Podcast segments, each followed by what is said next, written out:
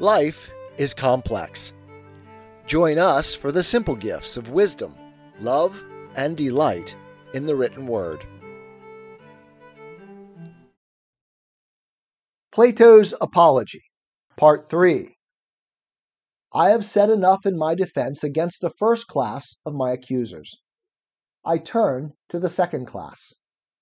They are headed by Meletus, that good man and true lover of his country, as he calls himself.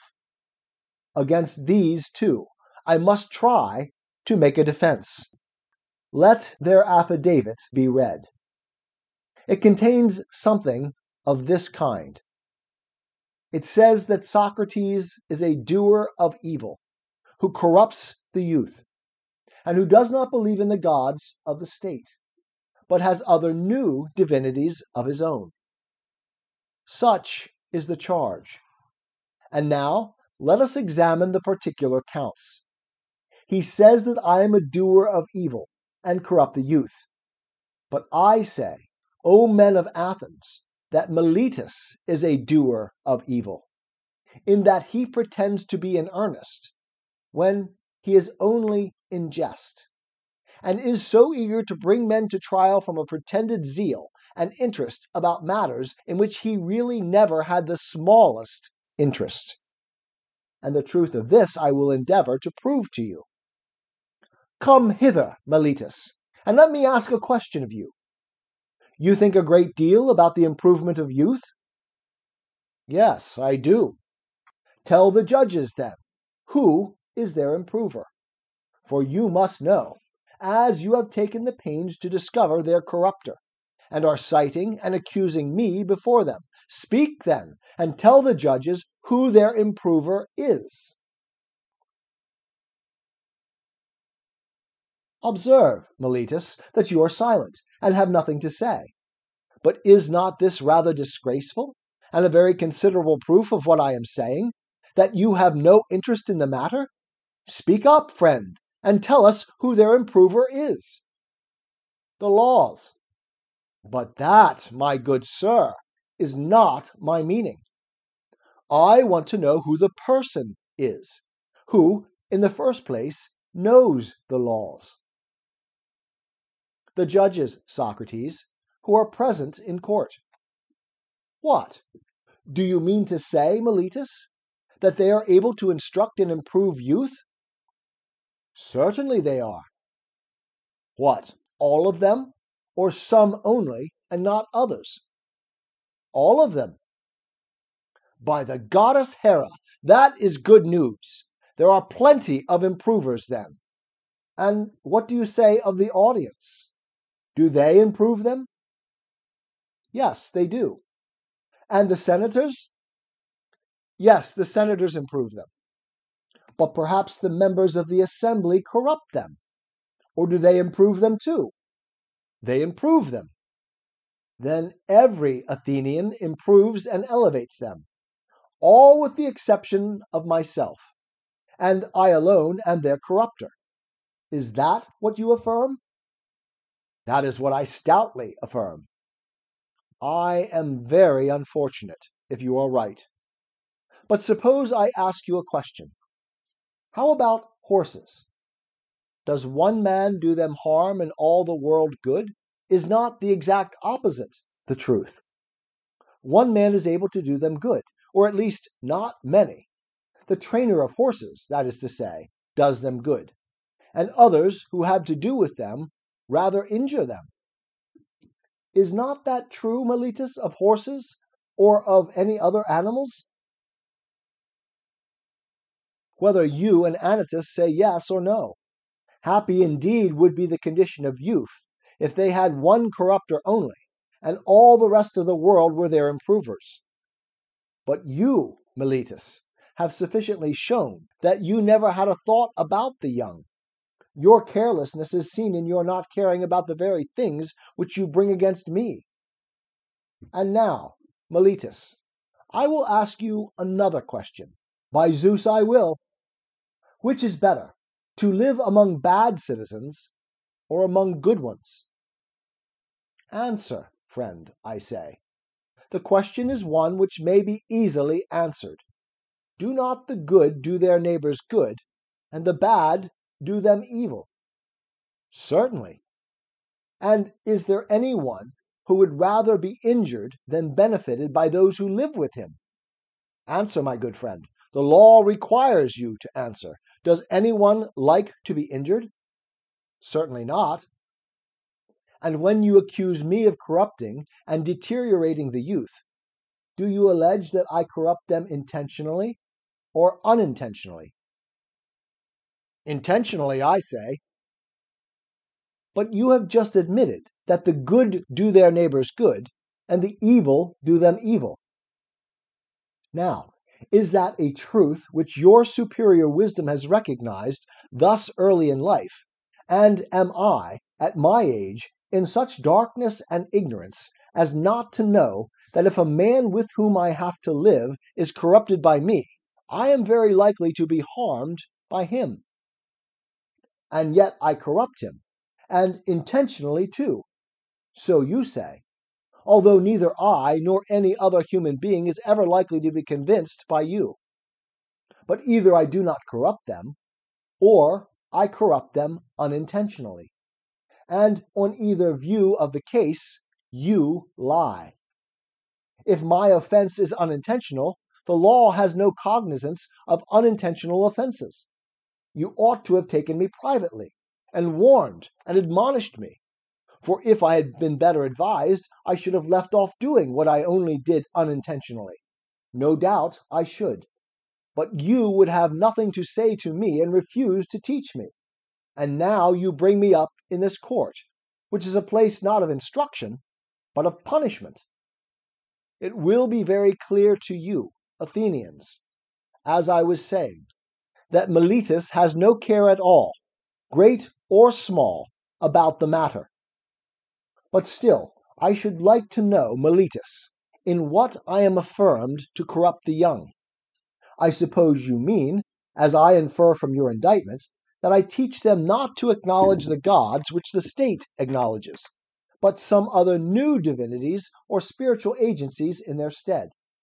These are the lessons by which I corrupt their youth, as you say. Yes, I say that emphatically. Then, by the gods, Meletus, of whom we are speaking, tell me and the court, in somewhat plainer terms, what you mean. For I do not as yet understand whether you affirm that I teach other men to acknowledge some gods, and therefore I do believe in gods, and am not an entire atheist. This you do not lay to my charge. But only you say that they are not the same gods which the city recognizes the charge is that they are different gods? Or do you mean that I am an atheist simply, and a teacher of atheism? I mean the latter, that you are a complete atheist. What an extraordinary statement! Why do you think so, Meletus? Do you mean that I do not believe in the Godhead of the sun or moon, like other men? I assure you, judges, that he does not, for he says that the sun is stone, and the moon earth, Friend Meletus, you think that you are accusing Anaxagoras, and you have but a bad opinion of the judges if you fancy them illiterate to such a degree as not to know that these doctrines are found in the books of Anaxagoras, the Clazomenian, which are full of them. And so, forsooth, the youth are said to be taught them by Socrates, when there are not unfrequently exhibitions of them at the theatre, and they might pay their money and laugh at Socrates if he pretends to follow these extraordinary views. And so, Meletus, you really think that I do not believe in any God? I swear by Zeus that you believe absolutely in none at all. Nobody will believe you, Meletus, and I am pretty sure that you do not believe yourself. I cannot help thinking, men of Athens, that Meletus is reckless and impudent, and that he has written this indictment in a spirit of mere wantonness and youthful bravado. Has he not compounded a riddle, thinking to try me? He said to himself, I shall see whether the wise Socrates will discover my facetious contradiction, or whether I shall be able to deceive him and the rest of them. For he certainly does appear to me to contradict himself in the indictment, as much as if he said that Socrates is guilty of not believing in the gods and yet of believing in them. But this is not like a person who is in earnest. I should like you, O men of Athens, to join me in examining what I conceive to be his inconsistency. And do you, Meletus, answer. And I must remind the audience of my request that they would not make a disturbance if I speak in my accustomed manner. Did ever man, Meletus, believe in the existence of human things and not of human beings? I wish, men of Athens, that he would answer, and not be always trying to get up an interruption. Did ever any man believe in horsemanship and not in horses, or in flute playing and not in flute players? No, my friend. I will answer to you and to the court as you refuse to answer for yourself. There is no man who ever did. But now please to answer the next question Can a man believe in spiritual and divine agencies, and not in spirits or demigods? He cannot. How lucky I am to have extracted that answer by the assistance of the court. But then you swear in the indictment that I teach and believe in divine or spiritual agencies, new or old, no matter for that. At any rate, I believe in spiritual agencies. So you say and swear in the affidavit. And yet, if I believe in divine beings, how can I help believing in spirits or demigods? Must I not? To be sure, I must, and therefore I may assume that your silence gives consent. Now, what are spirits or demigods? Are they not either gods or the sons of gods? Certainly they are. But this is what I call the facetious riddle invented by you. The demigods or spirits are gods, and you say first that I do not believe in gods, and then again that I do believe in gods. That is, if I believe in demigods. For if the demigods are the illegitimate sons of gods, whether by the nymphs or by any other mothers of whom they are said to be the sons, what human being will ever believe that there are no gods if they are the sons of gods? You might as well affirm the existence of mules and deny that of horses and asses. Such nonsense, Meletus, could only have been intended by you to make trial of me. You have put this into the indictment because you had nothing real of which to accuse me. But no one who has a particle of understanding will ever be convinced by you that the same men can believe in divine and superhuman things and yet not believe that there are gods and demigods and heroes. I have said enough in answer to the charge of Meletus. Any elaborate defense is unnecessary. But I know only too well how many are the enmities which I have incurred. And this is what will be my destruction if I am destroyed.